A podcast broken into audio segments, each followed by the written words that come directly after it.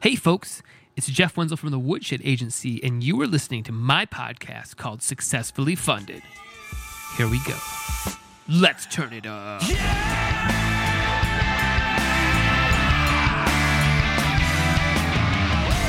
All right, crowdfunders, how is everybody doing out there in crowdfunding land? You guys like my radio voice? Does that sound pretty good? I hope everybody's doing all right. Now, you might be wondering what is going on. It is Tuesday, and there's a new episode coming out. Well, that's right, guys. We're doing a bonus episode this week. Um, I just got off um, uh, off of an interview with Charisse Wilson from Dynamite Nurse Anime Card Games, and um, literally just got done talking about an hour ago. And she only has three days left in her campaign, and I wanted to get this out so that you guys, our listeners, could go out and check out her project and uh, maybe become a backer. Hopefully, you're becoming a backer. Hopefully, you're listening to this stuff and you're being inspired to go and support the community. So. Um, Charisse and I got had a really good conversation. So they had a twenty thousand dollar goal, and she's crushing it. You know, they're almost at sixty k. Um, uh, and what's intriguing on is is kind of the uh, this anime card game world. Again, out of my element. I'm the first one to tell you guys I'm not a huge card game guy, but I'm learning.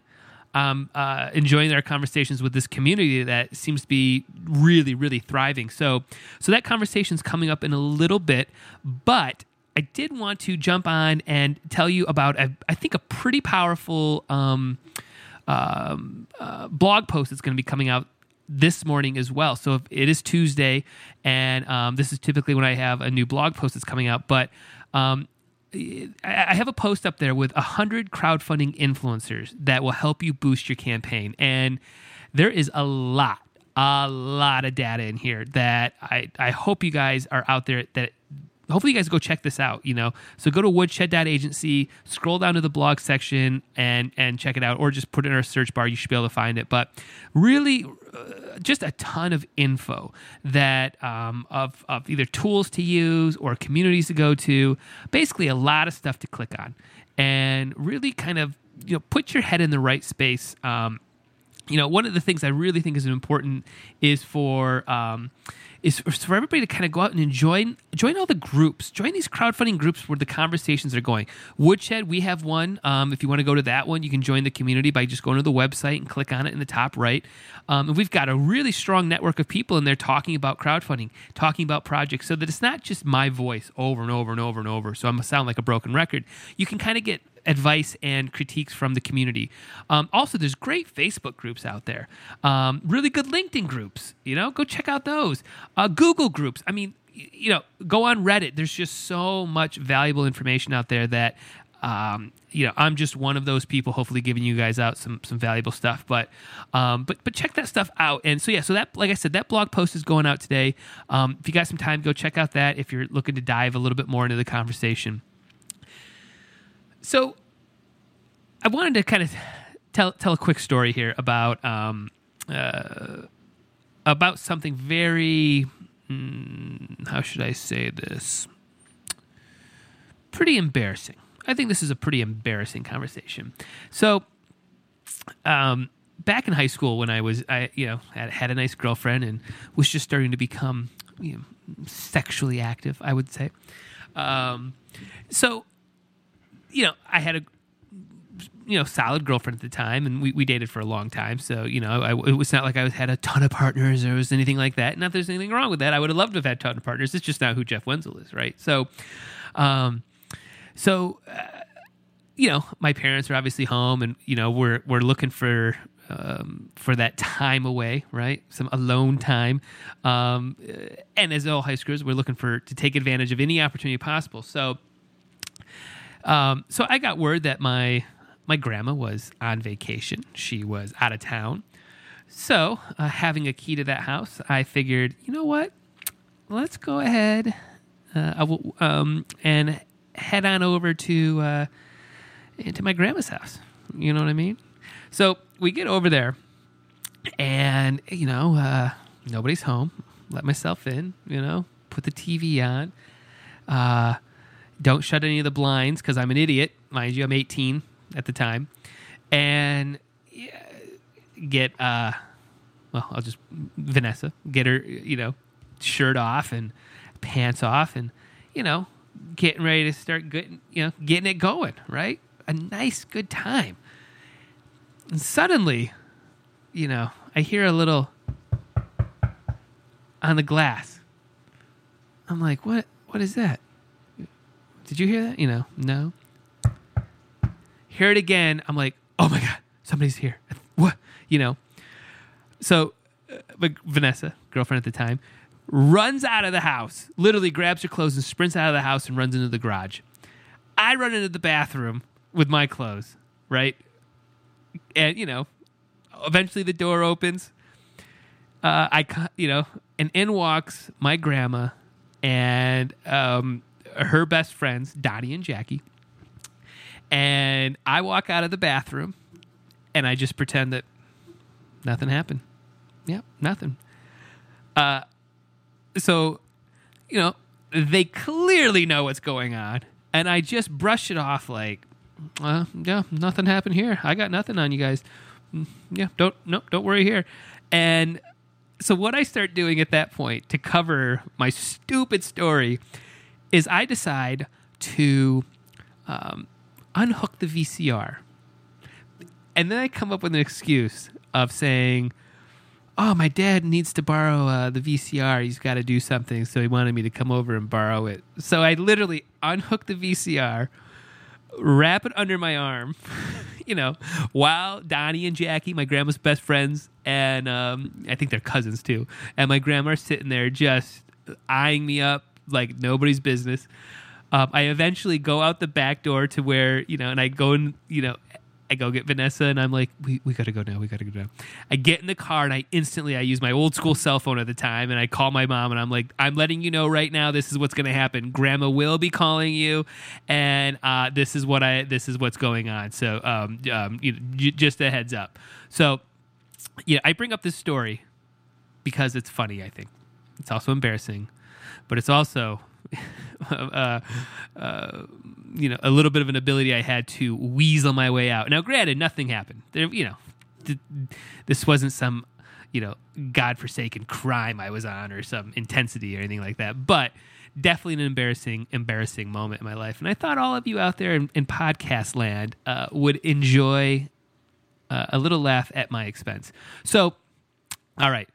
I think that's enough of this. Like I said, I hope you guys enjoyed this bonus episode. Um, and I hope you guys go check out the campaign. If you guys go to the website, you'll be able to check it out. Um, I'll have the links in there. Uh, also, what do I say every time at this point in the episodes? Make sure you are telling your friends about us, right? Share it. Go tell our friend. Go tell your friends. Go tell them right now. Right now. You're probably if you got to this point, you probably are enjoying yourself. Go email a buddy. Go email your best friend. Say you got to check out this podcast. There's some good stuff going on here. Join our community. Like I said earlier, if you want a deep dive, go to the website woodshed uh, dot agency and you can join our community where we have m- even more in-depth conversations about crowdfunding you thought we were taking it this far with the, our with the podcast uh-uh we go even further after that you still want more well obviously go check out the blog section because there i got even more stuff going on so that's all I got. All right, let's kick it to my bonus episode this week of the uh, very successful Kickstarter campaign, Dynamite Nurse, anime card game. Uh, it's by Japanime uh, Games, and uh, my conversation with Cherise Wilson.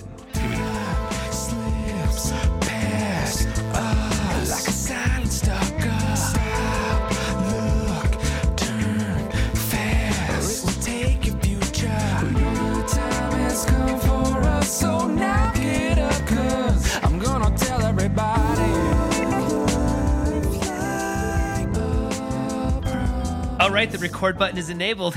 It's a go time here. So, why don't we start with uh, you, you just kind of giving maybe an overview to my listeners about uh, what your uh, campaign is about. So, we are currently running a campaign for our newest uh, card game project called Dynamite Nurse. And we are just trying to get the game published. It's been published in Japan, and we are localizing it for uh, English and French speaking audiences. And so, what is the game about? What is the what do you do in the game? Dynamite Nurse is a it's like a deck building card game similar to Dominion. We also publish Tanto Cuore, which is very very similar to Dominion. So this game is a little bit different in that it's very competitive, whereas most deck building games are sort of like you're in your own world, just trying to get as many victory points as possible. This one you can actually totally screw over the other players uh, if you want. so it's got a competitive edge to it, which separates it from other deck building games that we've published. Interesting, interesting. So, so I, you're interviewing. I- I'm interviewing, or I should say, you're actually talking to somebody that does not know much about anime card games. So, kind of break down what is the start of a process like this? Um, where does the like how, does it come from an idea, or because you've done this in the past, like, like walk me through how you actually start this process because I have no idea. So uh, I actually am a game designer in addition to doing the marketing for this for Japanime Games, and Okay. um, so if we're just talking about what we do at Japanime, uh, the process is basically that another company, in this case it's ArcLight, has created a card game and it's done well in Japan. This game was actually originally made in the 80s and then they've reskinned it and it was called Dynamite Nurse Returns. So what we're publishing is Dynamite Nurse Returns, but without the returns part, if that makes sense. Okay, all right, no um, return. Right. And so we get the license from them, and then we've commissioned new artwork and added some new cards, which are promo cards that they add new mechanics to the gameplay. And then those are our, you know, incentives to get this version aside from it just being in English and not Japanese. Interesting. So, so you know, just it. So you had a built. Did you feel like you had a built-in audience before you launched this because of the game being around in the '80s? Yeah, that and we already have um, our fans who like our other games that are, you know, that anime art style like Tanto Cuore and um, Kamikaze Games is another division of uh, Japanime. And so we have El Alamein and Barbarossa, which are the same, you know, cute anime girls, and you play the game mechanics with the artwork of these cute anime girls on it. Uh, Right. so we have an audience that already likes us. Most of them, I think, are anime fans. And then if you like board games, I think Dynamite Nurse is doing better um, just because it's so unique compared to like Tanto Cuore. Right. So, in this world that you know, you know, the, the anime card game world, is there crossover? You know, like if one person likes the first game you mentioned, that they'll you, you have a pretty good idea that they'll, they'll like the second game, or is it, or people are like just you know major fans of Dynamite Nurse and that's all they care about? Um, yeah, I don't think that it's the second uh, second option. Uh, it really seems to be more of that they enjoy anime in general, and or they enjoy board games in general. Um, we do have some IPs that I think will draw more fans of that particular anime. So we have a game that's coming out called Terra Formars, and it's based on an anime and a manga and a live action movie. And I think that might do better just because people like that IP. Um, Dynamite Nurse is sort of a standalone thing. There's no anime that goes with it. There's no manga that goes with it. So it's just sort of this its own encapsulated thing, Right. um, very similar to Tanto Cuore and uh, El Alamein or Barbarossa. So so you so so this one we're talking about right now definitely has an audience, you know, that you, you you're not really envisioning kind of you know the 452 backers at this point. You don't really envision them kind of moving on to other games. Some of them might obviously, but but you really guys feel like this is a a bubble type of game. Um, yeah, I mean, the it's sort of our bubble because we know a lot of our fans who bought Tanto Cuore and our other games. They're backing this game also. Um, there are some of our games where I've seen people on like Reddit say that they would never buy another one of our games. They just liked that one particular uh, genre that we had published. So uh, that was Barbarossa. Someone had said I wouldn't buy another. I wouldn't buy one of their other games, but I really like this particular IP, um, which is. The girls in war uniforms type of thing. Okay. So it- it's a little bit of both. So who do you I, who is your audience? Like describe like your customer avatar.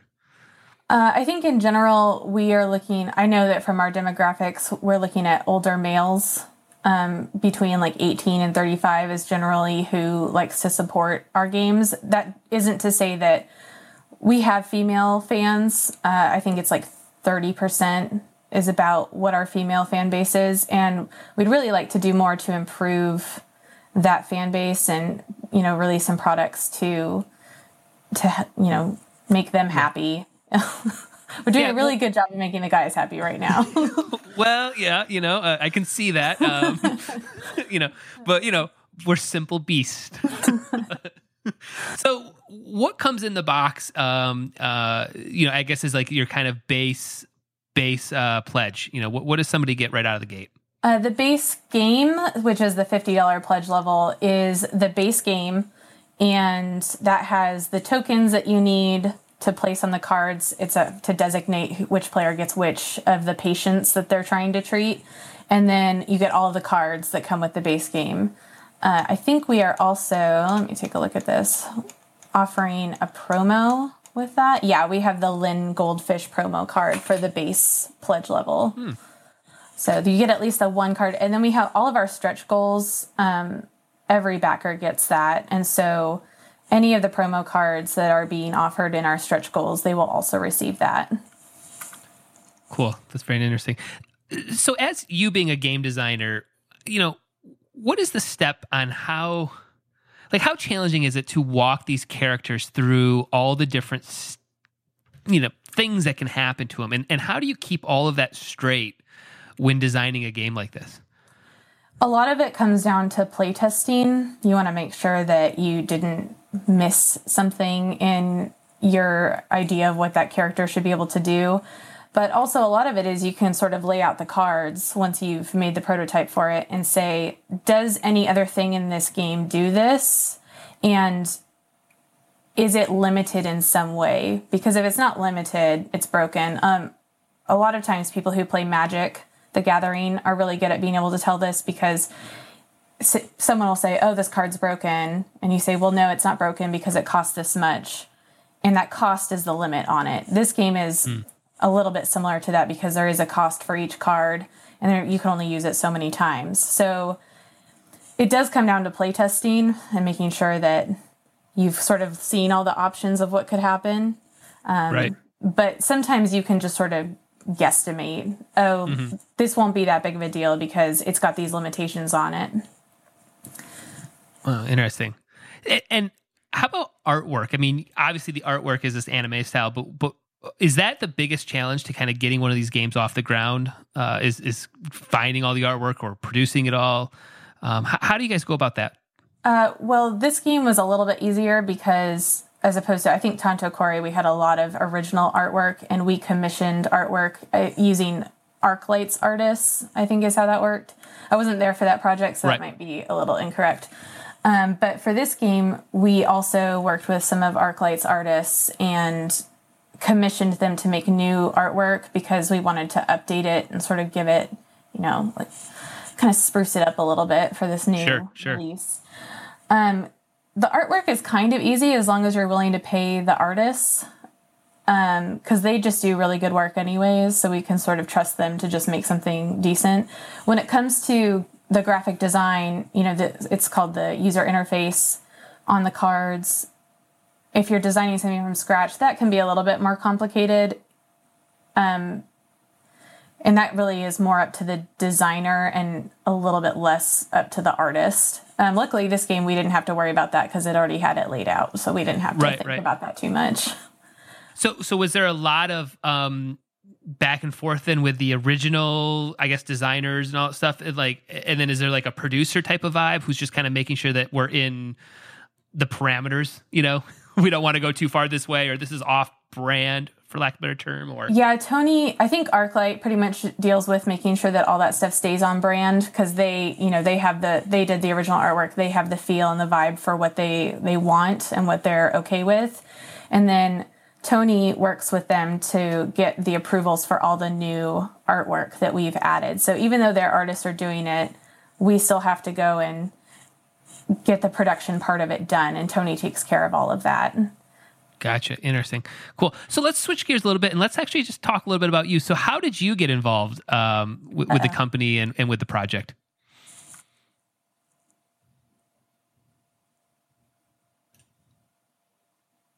Are you there? Yeah, I am. Yeah. Okay. Did you hear my question? No. Oh, sorry. sorry. Did I disappear for a second?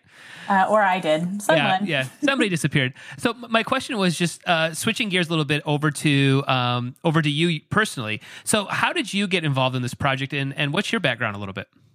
So I went to school for video game design or just game design in general in San Francisco, and I met Tony as friends. And they needed a marketing and graphic designer, and I started my own graphic design business this last year. And so she thought that I would be a good fit for japan Japanime because they needed the marketing and graphic design person in house. And I have game design background.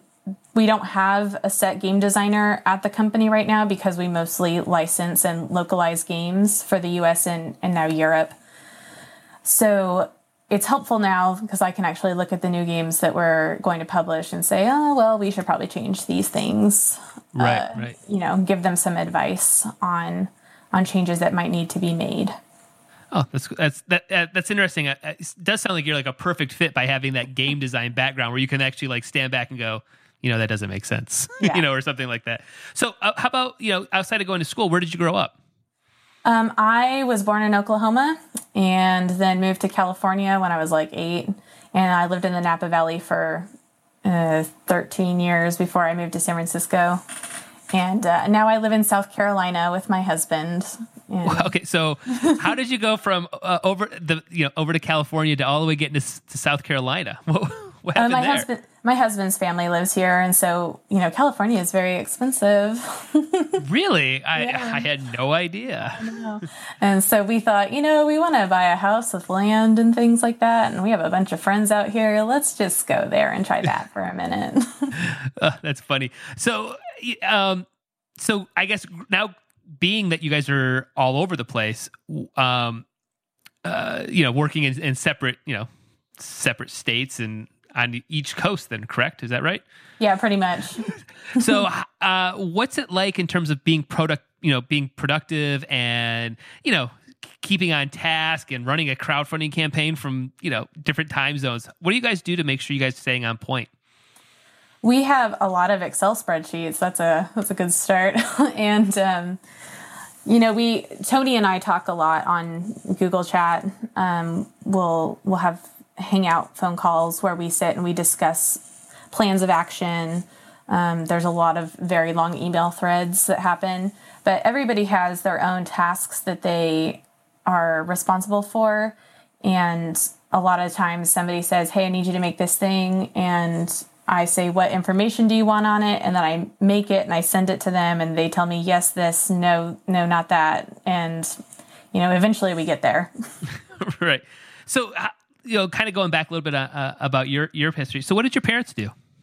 My mother was a nutritionist and an esthetician, two very different things. And my father uh, was a welder for the union, uh, plumbers and pipe fitters union. okay. Where did the uh, graphic design and the love of uh, uh, games come in to play Well, I think my dad's partially to blame for that because Okay. he bought me a Sega Genesis when I was like five, and uh, that was pretty much the beginning of the end for being obsessed with games and sort of all things nerd culture. And I never wanted to do like the service trade industry, and my parents wanted me to go and do something that I liked, so that was what I did.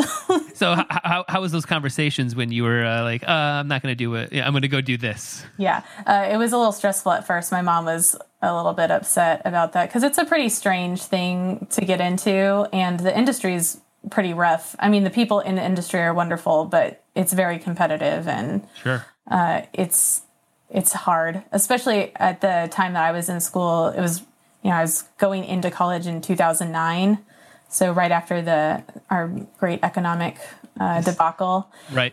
And uh, so the whole culture of a lot of the tech industry is that you're supposed to do these internships and get you know three to five years experience for your entry level position. And that's uh it's hard to live in san francisco when that's the kind of jobs that you're applying for Right. Yeah. Yeah. a little catch 22 there is what it sounds like. yeah it is um, which is partly why we moved out here and i've been working on board games myself um, i go to the game developers conference every year in san francisco and me and my friends show each other our board games, and so What was what was the kind of the first game that you actually designed? Um, I worked on this game called it was it's called Thrive and Shine now. It's by a company called Mind Blown Labs. And I was working with my friend from college as a game designer and it's a a mobile app that's a gamification of educating young adults on fi- being financially literate. Okay. So it was a really interesting concept, and it's you know the guys who were doing it were were really smart, and it was it was pretty exciting. Um, and I'm glad that they finally it got launched and it's done now. Um, but that was a really cool project to work on, and I helped them design you know like the college feature and the the work tasks. Like there's all these mini games in it and stuff. I helped help them work on that. That's cool.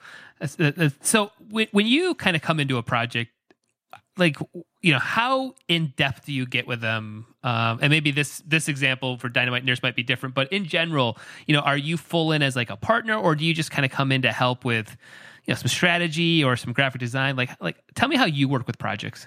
One of we have two new games that we're working on where I have the game assets and I'm working on um, updating the the graphic design to localize it for the U.S. and Europe.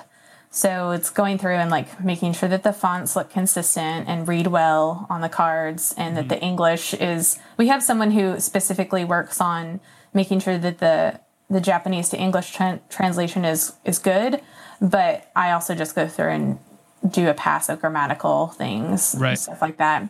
And then as far as our next Kickstarter campaign, I'm actually going to be designing all the graphics for that. We're going to be creating, you know, our, our ads to post on our social media ahead of time.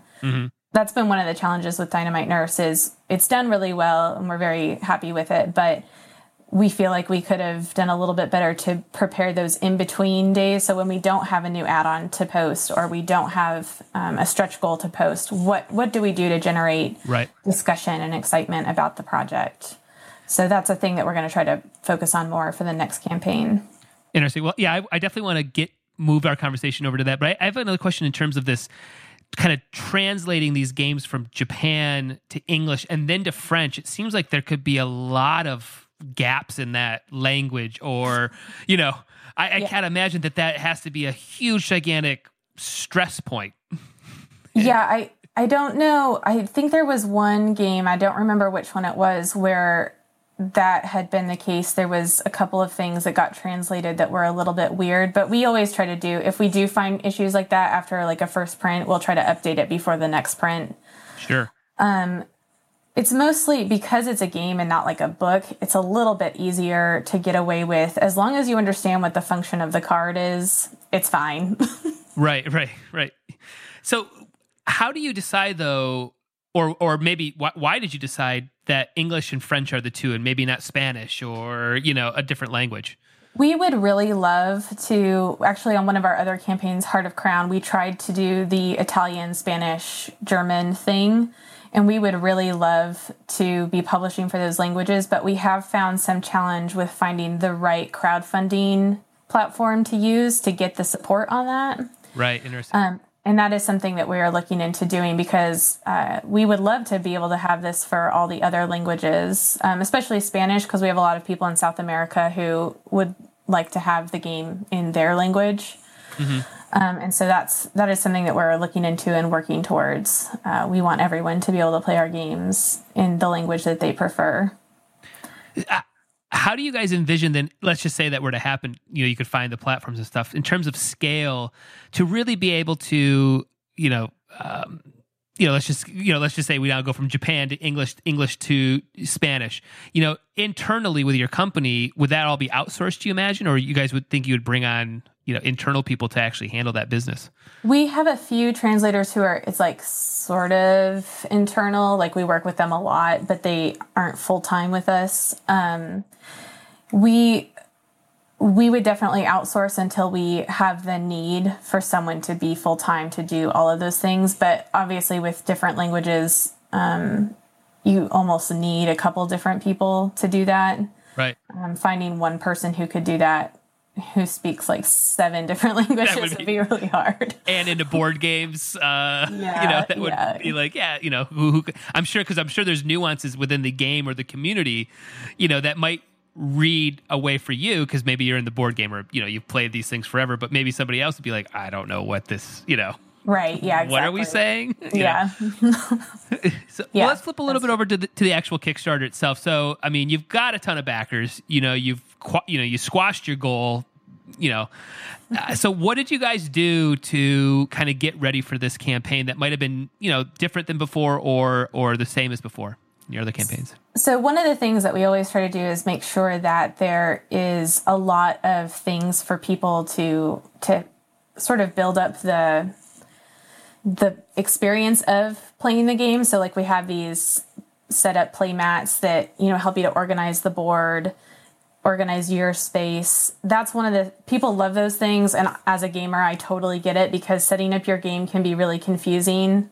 Um, especially organizing your own play space. So, having these things that add to the experience of the game is a really big part of why I think we do so well.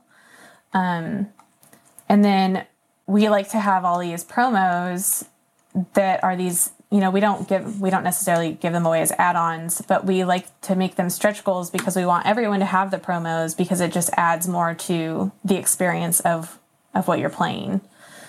Um, i think that that's been a really big part of our success. Some of our other games have done better but that's because they had expansions that came with them. So you could also add on the expansions. They were already designed and ready.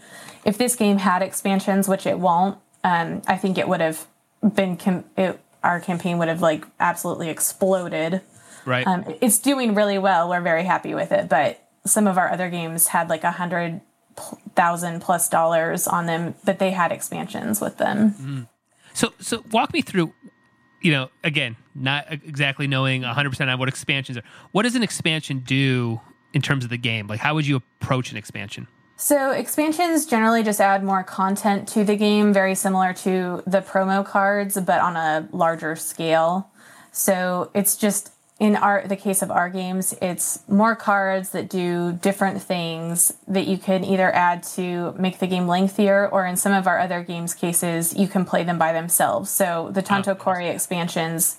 If you just like the island theme, the vacation theme, you can play just that. Or if you want to do Oktoberfest, you don't have to play it with the base game. Traditionally, most expansions, you have to have the base game and the expansion if you want to play the full experience, but n- not all of our games are like that. Yeah, that's intriguing. What is a typical like gameplay uh, for Dynamite Nurse? Like how long does it take? Yeah, like how long does it usually take? I think it says like an hour. That seems to be like what most of our reviewers have said is it's about an hour. Um, it always takes longer the first time you play it because you're trying to figure out what you're doing. Um, so usually, I, in my experience, when you first play a game, it's going to be about one and a half to two times longer than what it says on the box. And there are some games where I don't know what they were thinking when they put their time estimate on there because it's way longer than that. That's cool. So, in, in terms of the campaign, um, you know, did you guys have like a you know like a, a pre-launch strategy at all for this one, or um, you know, were you running Facebook ads? What were you guys doing kind of prior to launch? We did have some small Facebook um, and social me- other social media platform ads. Like we put up our banners on Twitter and Facebook, and as it got to be a few days before the campaign, we would say, "Hey, only 24 hours" and things like that.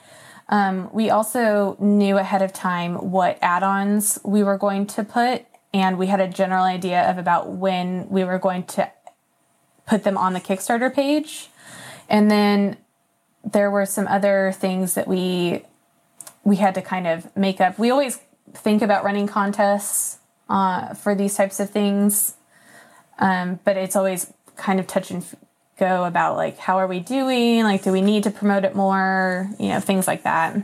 Right. We had some interesting ideas for uh, advertising, like putting the "Hello Nurse" song from Animaniacs on our page and those kinds of things. Uh, so, so when you're kind of standing back on this, are, are you confident, kind of going into like, like let's say this one, because of the community you've already built and and your community just in general in, in this uh, in the card game arena, or did you have to look at this one and say, you know what, each one of each one of these campaigns, we really want to make sure that we're at, I don't know, three thousand email subscribers, or you know, or do you have any metrics that you're looking at prior to launch? Um, we, you know, that would probably be a question for Tony. I bet she would know a little bit more about that. But we do have a fan base that we mail to. Um, it's about 4,000 people. And so we did email them um, with the, the launch. And then we sent out a press release after we had been funded to try to drive more, uh, more interest in it and we we had a really good feeling like yeah we'll definitely hit our our main goal. We were pretty confident that we were going to get the 20000 everything after that is up in the air and we mm-hmm. have no idea. How'd you guys come up with that goal number? i don't know. I, i'm not gonna lie. Tony tony would know that answer. I, Okay. i'm not sure Yeah, I was Uh, just wondering if there's some great strategy of like, oh my god, it's got to be this number because some people like to go low. You know, we you know, hey, we did ten thousand and, and uh, you know, we, we want to just hit it and make sure we get that momentum going. So yeah this one was definitely lower than our other ones but i think we knew oh we don't have the expansions and things like that so we're we just know that we're not going to get what we were going to get on the other ones Yep. Um, now, did you do any advertising on like Board Game Geek or anything like that, or or I mean, because you clearly have an audience for this Yeah. type of game, right? So, like, did you you know reach out to like influencers or anything like that in in this in the anime uh, world? We did um, ask Board Game Geek to just put some banners up, some basic banners on the sides to let people know that it was happening. Um, we were trolling the forum on the Dynamite Nurse page to see if people were asking questions when it first launched, just so we could address any issues. And then uh, we have a long list of people who do reviews for us, both written and video. And so we reached out to them and said, hey, can you please get your video, your review up of this so that we can put it on the Kickstarter page, which is great for them because they've gotten a lot of views on those videos um, since we put them on the Kickstarter page. So those were the kinds of things we did as far as reaching out to other people. Would you would you say, or is there you know one or two things that you know were just the most important things that you guys did? Um, I think having really interesting add-ons and promo cards and things like that is a really big deal. Like people love those playmats. Um, we also try to get a lot of fan feedback. Like we have the fan choice playmat, so we let them vote for which artwork they like the most. Um, and yeah, I think it's mostly that. Like we just know what our our demographic wants as far as um, adding to the gameplay experience, and so making sure that our add-ons were interesting for them was a really big part of it. Um, playing up the meme stuff a lot is good too. yeah, yeah. Uh, and, and is there any sort of well, you know, actually, I, this kind of kind of a question because of as a company with you having these multiple games, do you guys try to keep your branding all under one umbrella, or or or for something like this, does this have its own Instagram account? And you know, or, like how do you guys manage when you have multiple games like this? Um, we do everything just under the Japanime or Kamikaze um, name, unless, except for Pinterest, we have a different board for each game when we're posting to it, and that's that's the only time we separate it really. Interesting. Interesting. Wh- where do you see the most of your online traffic come from? Is is there a particular social media account that's the most? I mean, at all, or you know, because you like Pinterest or Twitter, or where's where are people hanging out for you guys? It seems like mostly um, Facebook is probably the biggest one that we can actually tell right now is where it's coming from. Um, there's, you know, Kickstarter has this thing that says traffic's directed from here, and there the biggest one is external, and it doesn't tell us where it's coming from. So it could be that it's um, reviews that people have posted that where they've linked the Kickstarter campaign to it, or our website, things like that tabletop games actually is a big one it looks like is where traffic's coming from so And, and how did you guys, considering that this um, campaign is kind of, is global, right? Uh, how did you guys handle shipping? Because I know shipping sometimes catches everybody at the back end. Oh, we didn't think about it right. You know, how did you guys Um, handle shipping? Yeah we have a really great person working uh, on our shipping stuff her name's heather and she actually does all the updates on the kickstarter campaign she does all the commenting and stuff if you're curious um, Shout out to Heather. Yeah, shout out to Heather. um, she she's runs our warehouse currently, and so she's very familiar with what the shipping is going to be. And we decide like, oh, okay, on this game, like we can afford to take a hit on shipping and let people have it for this amount of money. And so sometimes we just kind of bite the bullet to give people that, you know, extra incentive to to buy it. We're not we're not like totally greedy. We'll help out with that part. Got to take care of the community, you know. yeah, exactly. So you know, so you've got a three days to go. You've hit the goal. Uh, kind of what is the mindset right around the company for this project, and what do you guys see happening here? in Like, just say in the, in the next few uh, few weeks. We are kind of predicting, as far as finishing up the Kickstarter, that we will get a really big push in the, the next 48 hours um, of people who were waiting to see what was going to happen. You know, maybe they're waiting to see what add-ons we we put on and things like that before they pick their pledge level. So we're expecting that we'll probably get a lot more backers in the next 48 hours. And then after that, it's just a matter of making sure our production's running smoothly so that we can get the game sent out to everyone on time. It's uh, we've been delayed on some of our previous games, and we're really uh, you know sad that that's happened, and so we're working really hard to make sure it doesn't happen again. Sure. Uh, for this one, what is it going to take for production wise to get, you know, like assembling, or do you have to get the parts still made, or the cards printed? What what what has to happen? Uh, we have a manufacturer who is going to work on either having all of the parts sent to them because not all of them come from the same place, and then they're going to assemble it, and then it'll get shipped over to us, and we'll distribute it from our warehouse in Indiana. Oh, nice. Yeah. A- a- Indiana in there. You got a little. Is that a little Yeah. central time zone as well? Yeah, it, it part of the reason we picked that is because it's in the middle of the country, so everyone gets the same amount of ship days as opposed to it being in Massachusetts where it was, and it taking longer to get to the to the west coast. Yeah, it's funny the things you learn about shipping. So, uh, uh, just our story is we have a couple clients fr- uh, from Australia that we help with because shipping is a big concern, and and you know we're in Detroit, so our drop ship is like Ohio. You know, it's like Yeah. man, that's an hour drive. I'll just drive it down there, and it just saves so many issues for shipping. You know, Yeah. it's just like, We- it's like yeah, We're we're working on helping our Australian audience out because uh, we know that they're they have a rough time with the shipping charges and stuff, and we're we're doing what we can to help that out. But there's so many fees and stuff that come Yeah. with shipping to Australia that uh, we we just try to bring a lot of things to the PAX Australia show so they can just buy it there. right, right, yeah, yeah, yeah. It makes no sense when it's like eh, the the the goal's fifty dollars, but it's thirty five dollars in shipping. It's like ah, that just that just Yeah. stings. That's no good. Nobody likes I that. feel I feel really terrible about about that. There's not we're doing our best. There's not a whole lot we Yeah. can do.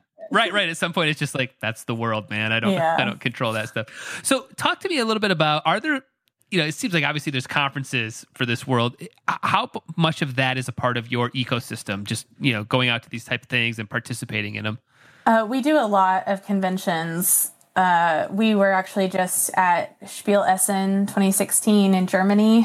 Um, and we had a booth there had some demos of our new games and some of our older games, and people could buy some of them there. And then we're going to be at Lucca in Italy uh, next week, I think is when it is. And then we're going to be at PAX Australia uh, first week of November. So we do, and that's the last of it for this year. Um, I'm not sure how many conventions we do a year. It's a lot. Uh, yeah so, yeah you just described a lot a lot of Yeah. traveling too yeah, exactly. And we it we send different team members to different shows just depending on what we need and who's available. Um, we all go to Gen Con, so if anyone wants to come and meet like the whole team, we're at Gen Con. Uh, we we're gonna have a big Dynamite Nurse party there to because that's when it should be released. It will be released. I'm gonna say it will be released at Gen Con. it will be released it will. It's gonna happen. We're gonna make it happen. so what is the f- most favorite game that you personally have ever played I really love Galaxy Trucker. okay It's probably my favorite game. Uh, you are a trucker in space and you build a little spaceship out of tiles and then you travel around the galaxy and random things happen to you and you see how your ship holds out up and how many points you can win or how much money you can make. Uh, it's pretty fun. yeah so that's the one if you're on a desert island that's the one you'd bring oh yeah, definitely. And everyone would hate me, but it takes like five hours to play it. So, you know, we, we yeah, hey, five hours. A, it's a perfect desert island uh, one you got, you know. Exactly. Awesome. That's great. Well, I don't want to take up any more of your time. I think we got all the info I needed, and I think my listeners are going to really be intrigued by uh, by this game. And uh, I, I I can't thank you enough for taking some time out of your day to, to Oh. chat with me. And uh, and, Yeah, and, thank uh, you. Yeah, no problem. Awesome. Thanks so much. Yeah, thank you. Have a great day.